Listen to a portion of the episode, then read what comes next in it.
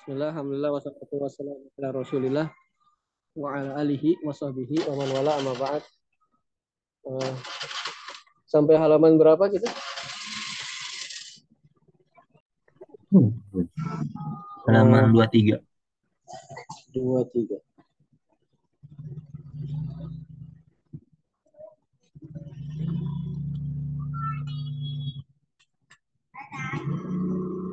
Assalamualaikum. Sampai oh itu, tapi sekarang lam. Qala al-musannifu hafizahullah taala kita masih baru mukaddimah ya, belum masuk ke syubhat-syubhat dalam akidah. Jadi buku kita kasus syubhat apa namanya? Kasus itu artinya menyingkap ya, menguak syubhat kerancuan-kerancuan Ya, kerancuan spesifiknya kitab ini membahas kerancuan dalam akidah dan itu pun sebagiannya. Dan yang paling banyak dijadikan uh, subhat, nah dibahas dalam buku ini. Jadi bukan semua subhat dalam agama karena subhat itu sangat banyak ya. Uh, dan ini hanyalah di antara subhat-subhat dalam masalah akidah dan itu pun sebagiannya, sebagian yang sering digunakan ya dalam membuat kerancuan atau memberikan kerancuan dalam masalah akidah. Nulis mengatakan rahimahullah taala jadi yang dicetak biru itu itu yang matannya ya yang ditulis oleh Syekh Muhammad bin Abdul Wahab. Adapun yang selain warna biru itu adalah syarahnya dari Syekh Abdul Razak hafizahullah taala. Dia mengatakan iklam ketahuilah rahimakallah semoga Allah merahmatimu anna tauhida sungguhnya tauhid huwa dia adalah ifradullahi mengesahkan Allah bil ibadati dengan beribadah. Ini adalah sebagaimana yang kita singgung kemarin definisi yang disebutkan oleh Syekh Muhammad Abdul Wahab ketika mendefinisikan tauhid adalah ini dalam beberapa buku beliau. Ya, sekilas ya kita ulang murojaah bahwasanya definisi ini bukan atau tidak mencakup semua jenis tauhid ya. Terkesan hanya definisi salah satu bagian dari tauhid yaitu tauhid uluhiyah yaitu atau tauhid al ibadah ya. Karena tauhid ibadah adalah seorang hamba itu mengesahkan Allah dalam perbuatan hamba. Jadi semua yang dilakukan hamba ibadah yang dilakukan seorang hamba ditujukan kepada Allah dan itu tauhid uluhiyah atau disebut juga nama lainnya dengan tauhid al-ibadah. Nah, terkesan dari definisi yang beliau berikan ini hanya menyentuh jenis tauhid uluhiyah saja. Nah, kita katakan kemarin penjelasannya bahwasanya tauhid uluhiyah itu mengandung jenis tauhid yang lain. Ya, mengandung tauhid ar-rububiyah dan juga asma wa sifat. Penjelasannya kemarin ya bagaimana seorang bisa beribadah kepada Allah sedangkan dia tidak mengenal Allah tidak mungkin. Tidak mengenal siapa yang atau tidak mengetahui siapa yang memberi rezeki kepada dia. Yang berbuat baik kepadanya yang memberi banyak nikmat kepadanya. Kemudian dia bisa beribadah. Dia persembahkan peribadahannya kepada yang melakukan semua itu tidak mungkin. Berarti tauhid uluhiyah itu mengandung tauhid arububiyah juga dan tauhid al asma wa sifat ya karena tauhid rububiyah dan asma wa sifat itu sangat identik ya. Asma wa sifat yaitu berkaitan dengan nama-nama Allah dan sifat-sifat Allah Subhanahu wa taala. Rububiyah perbuatannya semua Allah. Oleh karenanya kalau kalau ulama-ulama dulu ya lama-lama klasik gitu ya membagi tauhid itu dua ya namanya ma'rifah wal isbat dan satu lagi tauhid tolab wal qasad. Tauhid yang pertama yang mereka katakan tauhid ma'rifah wal isbat maksud ma'rifah itu kan mengenal. Isbat itu menetapkan, ya mengenal dan menetapkan. Mengenal Allah itu kan dalam tauhid asma wa sifat. Wal isbat menetapkan semua perbuatan Allah Subhanahu wa taala. Nah, jadi para ulama terdahulu walaupun membaginya dua tapi tetap aja substansinya mah tiga gitu ya. Hanya saja menggabungkan dua tauhid yang dikenal oleh para ulama sekarang, tauhid rububiyah dan asma wa sifat itu menjadi satu bagian saja. Nah, dinamakan tauhid rububiyah dan asma wa sifat itu kalau ulama dahulu ya itu menyatukan kedua jenis tauhid itu menjadi istilah atau dengan istilah tauhid ma'rifah wal isbat. Adapun tauhid tolab wal qasad yang ini kita masih merujuk kepada definisi pembagian tauhid para ulama terdahulu ya. Tolab wal qasad. Tolab itu kan meminta qasad itu tujuan. Ya ini adalah yang dimaksud adalah dengan tauhid uluhiyah.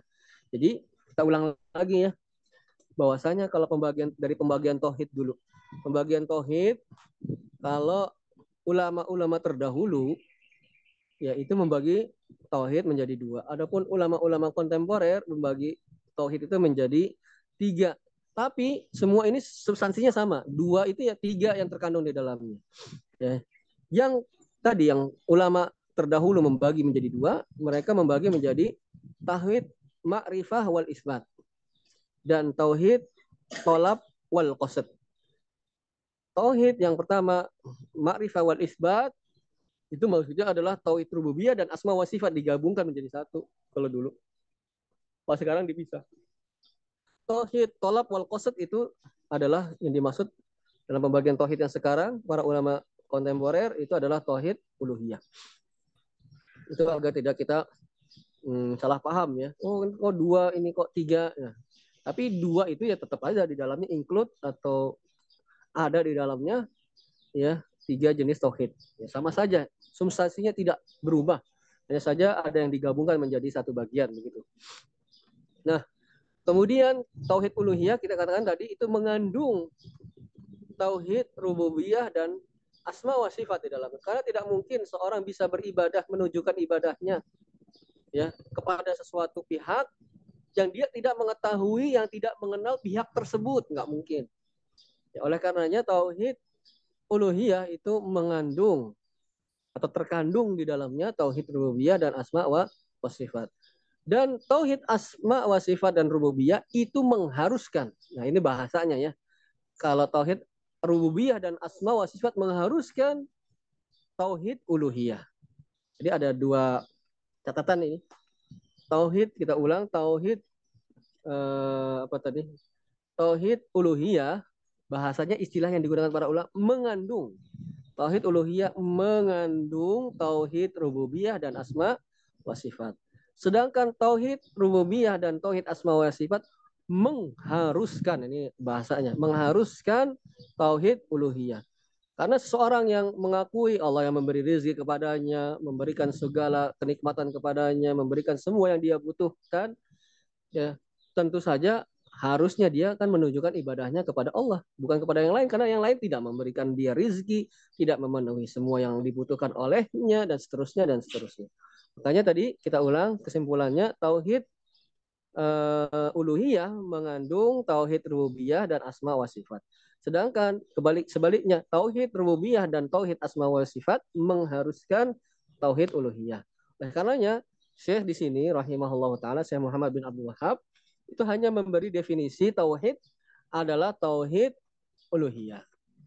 Ifradullah bil ibadah. Mengesahkan Allah dengan beribadah. Wahua dan dia, yaitu maksudnya tauhid ini, dinur rusul adalah agama para rasul. Ya agama para rasul itu sama semuanya. Satu agamanya. Nabi Musa dan pengikutnya yang beriman kepada Allah ketika zaman Nabi Musa itu disebut Muslim dan agamanya Islam. Nabi Isa dan para pengikutnya yang beriman kepada Allah pada waktu itu itu agamanya Islam. Ya dan seterusnya. Dan semua nabi itu agamanya sama. Makanya Islam itu Syekh Utsaimin rahimahullah taala nggak ada di buku kita ya. Membagi Islam makna Islam itu menjadi dua. Ada makna Islam secara umum dan makna Islam secara khusus. Adapun makna Islam secara umum ya Islam adalah setiap ya ajakan atau agama yang menyeru kepada mentauhidkan Allah itu Islam. Ya, jadi Islam maknanya secara umum adalah agama yang mengajak untuk mentauhidkan Allah. Nah, dari hal ini, dari makna ini, maka semua nabi, semua rasul, semua pengikut mereka pada waktu itu itu pun agamanya mereka Islam, bukan pengikut Nabi Isa ketika uh, di zamannya Nabi Isa itu Kristen misalnya, pengikut Nabi Musa itu Yahudi misalnya tidak, mereka adalah Muslim, agamanya Islam. Kemudian secara khusus makna Islam adalah agama yang diutus Nabi SAW dengannya, agama yang diwahyukan kepada Nabi Muhammad Sallallahu Alaihi Wasallam. Nah itu makna Islam secara khusus. Nah, dikatakan wa huwa dinur rusuli dan tauhid itu adalah agama para rasul. Alladzi arsalahumullahu yang Allah mengut yang arsala mengutus hum mereka yaitu para rasul tadi. Siapa? Fa'ilnya pelakunya Allahu. Yaitu Allah. Allah yang Allah mengutus mereka para rasul ila ibadihi. Ila kepada ibad hamba-hamba. Ibad itu jamak dari abdun. Abdun abdani atau abda ini jamaknya ibad. Kepada ibadihi kepada hamba hambanya ini matannya ya. Beliau uh, Syekh rahimahullah ya me, me, membuka di awal-awal dengan definisi dari tauhid. Kemudian kita baca syarahnya dari Syekh Abdul Razak hafizahullah taala. Wa hadhihi dan ini al haqiqatu kenyataan hakikat azimatun adalah agung jiddan sekali dan ini adalah hakikat yang agung sekali. Yang bagi seharusnya selayaknya al inayatu perhatian biha kepadanya. Maksudnya yang mendapat yang layak untuk mendapatkan perhatian. Ya. Anak sesungguhnya hadza ini atau tauhida tauhid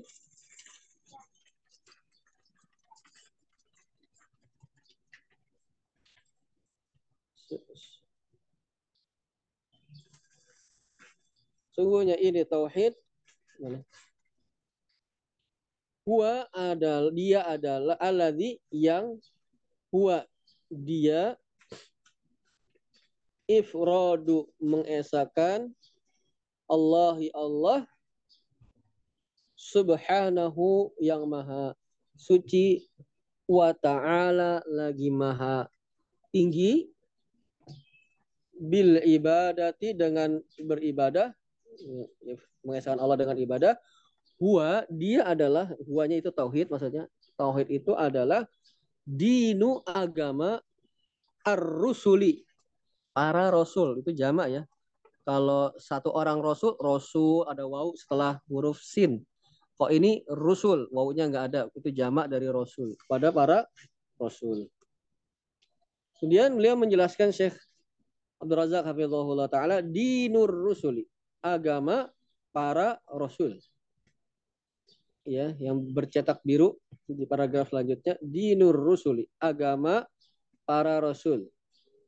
Ai yaitu min awalihim dari min dari awali pertama him mereka. Merekanya maksudnya rasul. Maksudnya dari rasul yang pertama ila sampai akhiri yang terakhir him dari mereka Maksudnya agama para rasul, agama tauhid itu agama dari kapan? Dari rasul pertama sampai rasul yang terakhir. Kulluhum, kullu, semua. Hum dari mereka, semua mereka. Muttafiquna, sepakat muttafiq. Alaihi di atasnya, di atas tauhid itu. Mujtami'una berkumpul ala di atas ad-da'wati berdakwah ilaihi kepadanya nyanya tauhid. Semua agama Rasul itu tauhid. Semua dakwah Rasul intinya tauhid. Ya, jadi tauhid itu perkara yang sangat penting. Bukan perkara sampingan ah tauhid terus. Ya. Eh, ngaji tauhid terus apa manfaatnya? cuman teori-teori saja, maka kita katakan bahwasanya tauhid itu bukan perkara yang ringan, bukan perkara yang sepele, bukan perkara yang kecil, tetapi itu perkara yang sangat-sangat luar biasa besarnya. Oleh karena tauhidlah Allah menciptakan kita. Ya, tujuan penciptaan manusia, makhluk jin dan manusia itu agar beribadah kepada Allah. Ibadahnya hanya kepada Allah, bukan kepada yang lainnya. Bukankah itu tauhid? Maka tauhid itu adalah tujuan atau misi dari visi dan misi bagi setiap makhluk. Ya, manusia dan jin dan manusia visi dan misinya untuk mentauhidkan Allah, untuk beribadah hanya kepada Allah. Oh, merupakan tujuan hidup, bukan suatu perkara yang penting. Ya, visi dan misi kehidupan kita adalah perkara sampingan. Tidak, tentu saja ini perkara yang sangat besar. Ya, karena tauhidlah Allah Subhanahu wa taala menurunkan kitab-kitab sucinya. Semua kitab suci ini itu intinya kalau mau diperes itu agar manusia mentauhidkan Allah Subhanahu wa taala. Ya. Agar manusia beribadah hanya kepada Allah Subhanahu wa taala. Jadi perkara tauhid bukan perkara sampingan, bukan perkara sepele, bukan perkara ya oh tauhid dan, dan mungkin karena sebagian orang mensepelekan tauhid karena memahami mentauhid, memahami atau memiliki pemahaman yang keliru tentang tauhid. Disangka mentauhidkan Allah itu hanya pada tauhid rububiyah saja misalnya. Ya, yaitu misalnya mengenal Allah ya. Kalau telah kita mengenal kalau kita telah mengakui Allah sebagai Rob kita itu berarti telah mentauhidkan Allah. Kalau kita mengakui Allah lah yang Maha Pencipta berarti telah mentauhidkan Allah. Ya, mungkin dari situ kesalahan seseorang menyepelekan tentang permasalahan tauhid karena dia salah paham tentang makna tauhid itu sendiri. Jadi sepele ya. Jadi sangka wah ini mah semua orang Islam juga udah bertauhid. Ya. Belum tentu. Ya ada orang-orang mengakui mengaku agamanya Islam tetapi perbuatannya melakukan hal-hal yang justru berbahaya bagi keislamannya ya pertama banyak ya orang-orang yang agamanya Islam tetapi melakukan kesyirikan misalnya kepada Allah Subhanahu wa taala. Oleh karenanya ya ini begitu perkara ini adalah perkara yang sangat penting, yang perkara yang sangat besar.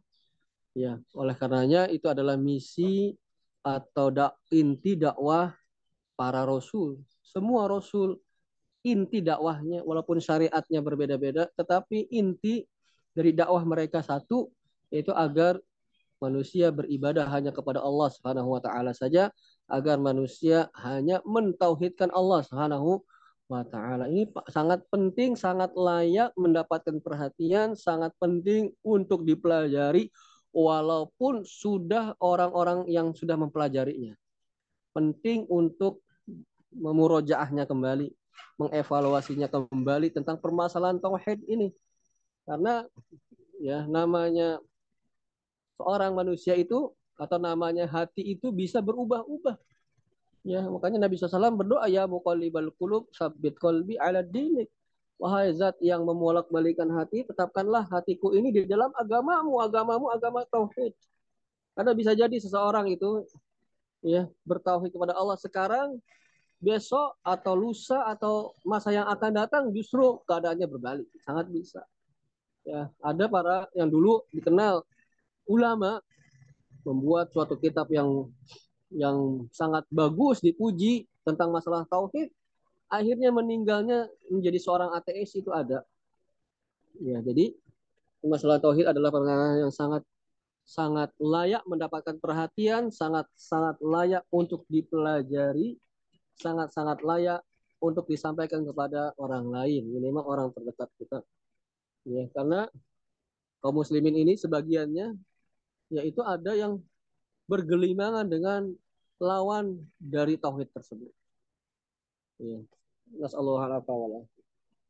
Kita lanjutkan bacanya. La khilafa, tidak ada perbedaan baina antara nabiyin seorang nabi wa dan yang lain. Fihi di dalamnya nyanya itu agama tersebut agama tauhid. Yes. Nggak ada perbedaan satu nabi dengan yang lainnya. La nufarriqu baina ahadi. Kita tidak membeda-bedakan seorang di antara mereka. Semua rasul, nabi dan rasul itu agamanya sama. Kalimatuhum, kalimat mereka fihi di dalam agama tersebut wahidatun satu sama ya wa qauluhum dan ucapan mereka Rasul tersebut fihi di dalam agama tauhid tadi sawaun sama. Ya. Dalilnya apa?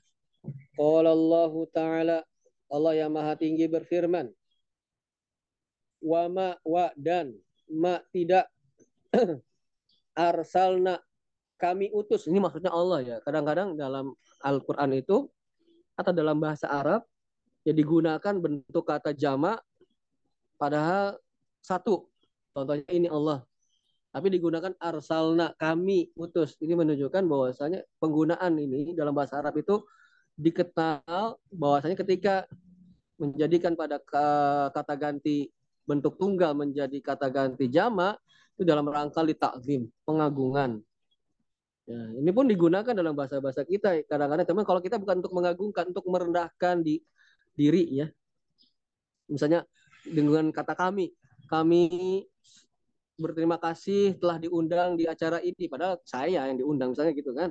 Tapi dikatakan kami telah begini, kami begitu. Itu dalam rangka demikian. Nah, ini juga dalam bahasa Arab hanya digunakan untuk pengagungan. Arsalna maksudnya bukan kami banyak, berarti Allah itu banyak. Wama arsalna dan tidaklah maksudnya Allah ini. Tidaklah wama dan tidaklah arsalna. Aku mengutus begitu maksudnya. Ya, walaupun artinya kami mengutus. Min sebelum. Eh dari min min dari qablika sebelum engkau.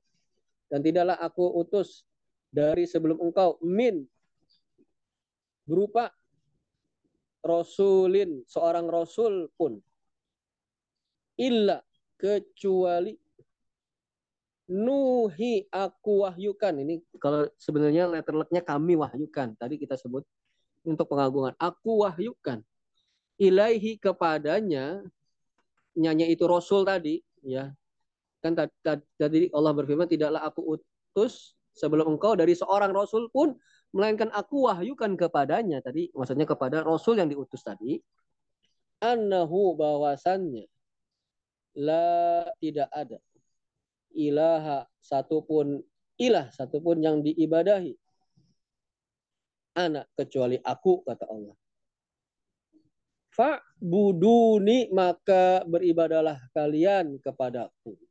Tuh lihat, tidak seorang rasul pun yang Allah pernah utus di muka bumi ini melainkan Allah berikan tugas kepadanya, berikan wahyu kepadanya untuk menyampaikan la ilaha illa Allah.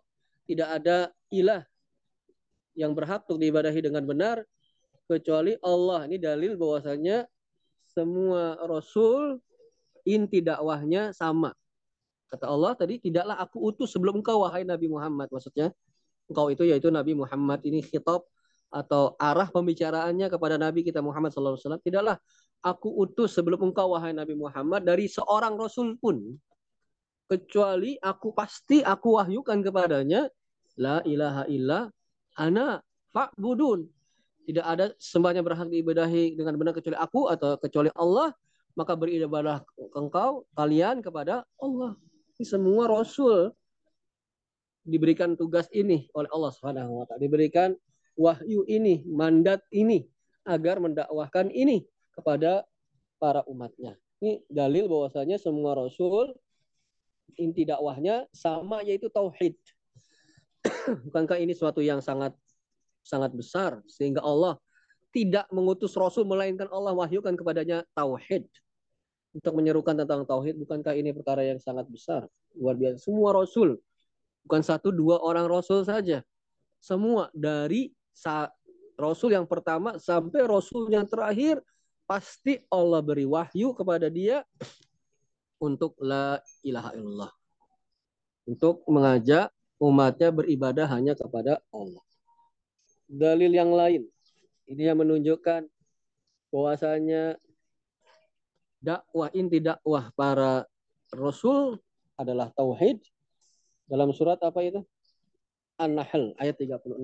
Ini dalil-dalil atau bukti-bukti bahwasanya inti dakwahnya para rasul itu adalah dakwah tauhid. Walaqad dan sungguh waqala jalla wa ala dan berkat dan berfirman Jalla yang maha jalil itu maha mulia wa ala lagi maha tinggi. Walaqad dan sungguh. Wa itu dan la itu sungguh qad sungguh. Ada dua tuh. Wa la qad. La-nya sungguh qadnya sungguh. Ini subhanallah ya. Ya Allah tidak perlu bilang sungguh aja sudah pasti benar Gak usah namanya taukid dalam bahasa Arab tidak usah diberi penguat ucapannya itu pasti benar ini lagi apalagi Allah mengatakan beberapa taukid, beberapa penguat dalam ucapan beliau dalam firman beliau. Eh, dalam firmannya, arti Allah Subhanahu wa taala. dan sungguh sungguh ba'asna kami telah utus, maksudnya Allah ya, aku telah utus fi pada kuli setiap ummatin umat rasulan rasul. Ya. An agar oh budu agar Rasul tadi mengucapkan oh budu beribadalah kalian Allah kepada Allah. Wajtanibu dan jauhilah oleh kalian atau tak sembahan selain Allah bukankah ini tentang tauhid? Hanya beribadah kepada Allah dan menjauhi semua sembahan selain Allah itu Allah utus semua rasul ini dakwahnya ini perkataannya dalil yang lain yang membuktikan bahwasanya semua rasul dakwahnya sama. Was'al dan tanya, tanyalah. Dan tanyalah wahai Nabi Muhammad. Maksudnya ya. Man orang yang arsalna aku utus min dari beli sebelum. Kak kamu tanya Rasul yang aku utus kata Allah. Sebelum engkau wahai Nabi Muhammad. Tanya kamu tanya kepada Rasul yang aku utus kata Allah. Sebelum engkau min rusulina dari atau di antara min rusulina rus, rasul rasul aku kata Allah tanya siapa saja deh. Tanya di antara rasul-rasul yang pernah saya utus kata Allah. A, apakah ja'alna kami menjadikan min dari duni selain Ar-Rahmani Ar-Rahman yaitu Allah. Alihatan ilah-ilah ya'buduna yang mereka ibadahi ada enggak di antara rasul yang pernah nyuruh untuk beribadah kepada selain Allah ada enggak? Enggak ada. Tanya deh kata Allah. Tanya wahai Nabi Muhammad kepada Rasul siapa saja Rasul. Ada enggak pernah mereka disuruh ya atau menyuruh umatnya untuk beribadah kepada selain Allah ada enggak? Enggak ada. Ini pertanyaan yang enggak butuh jawaban sebenarnya. Ya, karena jawabannya pasti tidak ada. Ya. Kemudian dalil yang lain. Nah, ini penulis memberikan banyak dalil-dalil ya. Waqala dan berfirman Jalla yang maha mulia wa'ala lagi maha tinggi Wad, dan wadkur dan ingatlah akho adin pada saudaranya kaum Ad. Ya kepadanya kepada saudaranya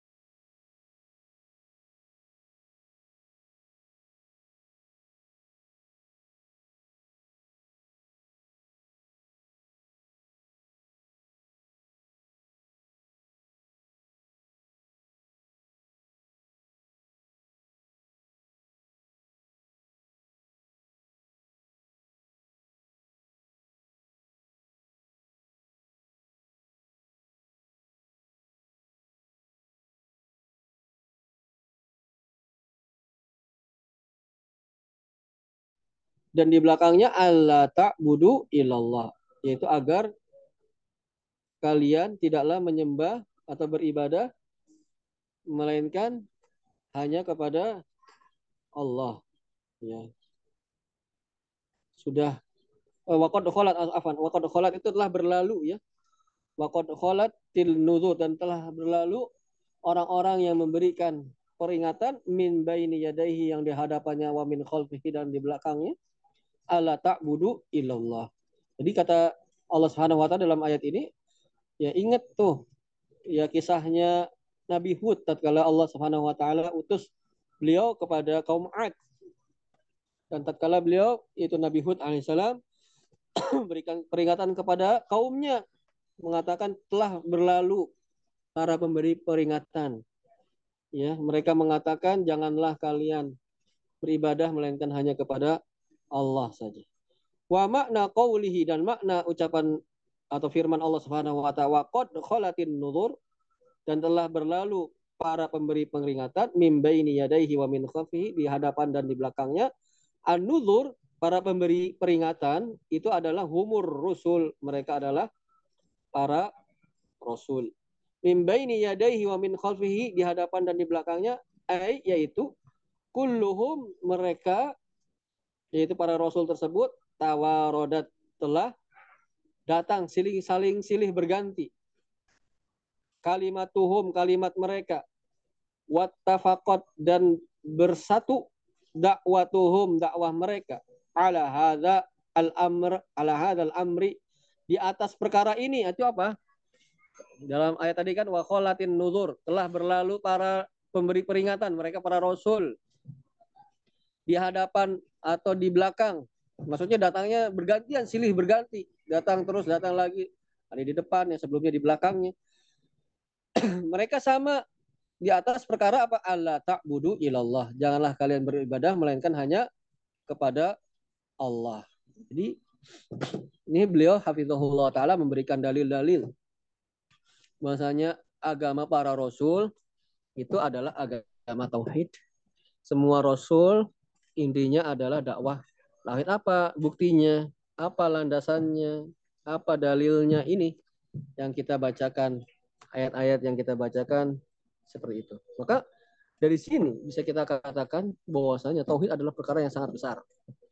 Buktinya Allah mengutus para rasul tidak ada yang Allah ya luput dari Allah untuk mewahyukan agar mengajak umatnya untuk mentauhidkan Allah. Ini menunjukkan bahwasanya perkara tauhid adalah perkara penting. Ya. Ada yang ingin disampaikan? Ada yang ingin ditanyakan, Pak? Cukup, Ustaz. Ya, jelas? Insya Allah. Ini kalau sedikit pun nggak apa-apa ya, Pak ya. Kita tetap belajar aja ya. Ya, Ustaz. Iya. Ya. Atau antum eh, berat kalau sendirian? Enggak, Ustaz. Oh, Aman. Oh, ya. kita belajar terus aja. Sama-sama ngambil faidah, saya belajar juga, murojaah juga, antum dapat ilmu baru juga, atau kalau sudah dapat, ya murojaah juga. Ini perkara tauhid itu perkara yang penting sekali ya. Perkara yang kita ini hidup untuknya. Perkara yang Allah utus Rasul, Rasulnya. Perkara yang Allah turunkan kitab-kitab suci-nya untuk agar manusia itu beribadah kepada Allah Subhanahu wa taala saja. Ini perkara yang sangat penting yang mungkin sebagian kaum muslimin mengesampingkan permasalahan ini. Menyepelekan permasalahan tauhid ini. Ya, lebih memprioritaskan prioritas utamanya bukan tauhid. Ya, ini salah dalam mengambil skala prioritas. Seharusnya tauhid itu adalah merupakan prioritas pertama bagi setiap muslim. Baru keduanya apa? Ibadah yang lainnya. Enggak berguna ibadah lain. Tidak bermanfaat khilafah Islamiyah. Kita katakan bukan berarti khilafah nggak penting. Bukan berarti hukum Allah itu disepelekan. Bukan. Tapi tidak bermanfaat semua kebaikan-kebaikan tanpa tauhidnya benar. Enggak bermanfaat. Oleh karenanya, ya penting bagi kita untuk terus mempelajari tentang permasalahan tauhid dan jangan salah mengambil prioritas utama dalam kehidupan kita ya dalam agama kita itu permasalahan tauhid yang lainnya penting ya ibadah penting, puasa penting, fikih penting, akhlak penting, semuanya penting. Tetapi yang sangat penting di antara yang penting-penting itu yang menduduki nomor pertama kepentingannya, tingkat kepentingannya ya permasalahan topik. Karenanya itu layak untuk kita pelajari. Layak kita berikan uh, stressing point nih.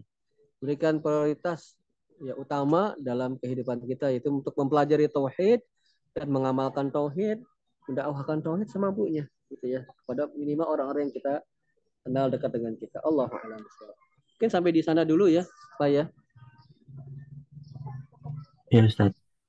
Nah, Antum mulai lagi kapan belajarnya itu yang bahasa Arab itu? Belum Ustaz, belum ada pengumuman. Oh, tapi itu insya Allah dugaan kuat ada ya akan lanjut maksudnya. Iya Ustaz, akan lanjut. Oh, iya, iya. Tapi kapannya belum tahu. Belum belum ada diumumin. Kenapa katanya? Kok kendalanya apa? Nggak ada pesertanya? Kurang tahu Ustaz kendalanya. Oh, iya iya iya. Baik, ya mudah-mudahan. Atau kalau ada di tempat lain tentang bahasa Arab juga boleh atau yang yes, dekat yang kayak kayak ini. Baik. Sampai di sana dulu ya. Ya, Ustaz. Kita tutup subhanakallahumma wa bihamdika asyhadu an la ilaha illa anta Assalamualaikum warahmatullahi wabarakatuh. Waalaikumsalam.